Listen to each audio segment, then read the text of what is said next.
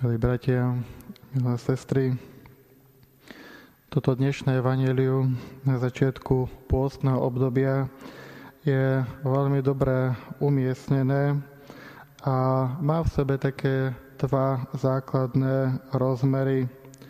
Na jednej strane nám ukazuje dôvod, alebo kvôli čomu sa vlastne postíme.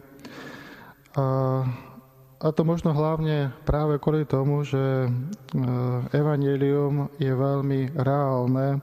A je si vedomý toho, že ten život tu na tejto zemi náš nie je iba o dobrých a príjemných zážitkoch, nie je iba o tom priateľstve, o láske, o niečom ľahkom, čo, musíme, čo v živote stretávame, ale poukazuje aj na to, že v živote sa stretávame s ťažkosťami, neraz utrpením, nespravodlivým utrpením, a že sme zraňovaní v tom najhlbšom, v tom našom živote a to je to v tej dôvere v lásku. Práve preto nám to dnešné evanílium ukazuje, prečo sa máme, prečo sa máme posti, postiť. Pokazuje na to, že život nie je ľahký, a vyžaduje si, aby človek aj v tých náročných situáciách si zachoval určitú integritu, vnútornú silu. Lebo ak to tak nebude, tak tie nepriaznivé vonkajšie okolnosti nás môžu zničiť, môžu nás obrať o to najkrajšie, čo máme, o tú našu dôstojnosť. Pretože človek, ktorý nie je dostatočne pripravený na tú nepriazeň e, života, hoci tie jeho úmysly sú e, dobré a krásne, tak nakoniec e, niekde, keď je pritlačený do kúta, začne sa správať skratovito a všetko to dobré a krásne, v čo veril, zrazu môže byť preč. Zároveň nás aj poukazuje toto dnešné evanelium, a keď nás Ježiš vyžíva, vyzýva k tomu, aby sme každý deň niesli svoj kríž na také troška nebezpečenstvo, ktoré môže vzniknúť, ak všetky skutky pokánia, pôst, modlitba, ale teda aj dobré skutky sú nejakým spôsobom môžu byť odtrhnuté od samotného života. Už v starom zákone proroci neustále poukazovali na to, že ľud sa síce post, postil, prinášal obety, ale nebolo to, nebolo to celkom služba Bohu.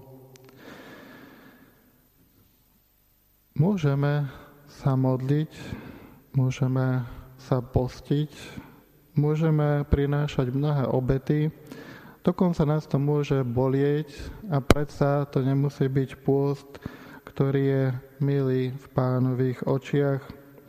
Takouto modlitbou, pôstom a rôznymi dobrými skutkami môžeme si utvoriť paralelný svet, ktorý sa nejakým spôsobom nesie popri tom našom každodennom svete. Môže to byť paralelný svet, v ktorom sme si istí sami sebou a že robíme dobre. Môže to byť svet, v ktorom môžeme byť sami uzatvorení a predsa nemusíme byť úplne vystavení tomuto duchu, Božiemu duchu, ktorý vanie tak, že nevieme, odkiaľ prichádza a kam ide. A v konečnom dôsledku je to duch, dárca života, ktorý vychádza z pánovho otvoreného boku. Môžeme žiť vo svojom svete, môžeme byť tvrdí, ale nie silní. Môžeme byť tvrdí, ale nie zraniteľní, a pretože, ako ukazuje pánov otvorený bok, práve z tej zraniteľnosti pochádza ten Boží duch, dárca e, samotného života. Milí bratia, milé sestry, sme, to dnešné evanílium nás pozýva, aby sme kráčali po takej tej tenkej mm, alebo úzkej ceste a na jednej strane tak, aby sme naozaj sa pripravovali na to, že prikázanie lásky k blížnemu a k Bohu nás niekedy bude niečo stať a na to sa musíme pripraviť.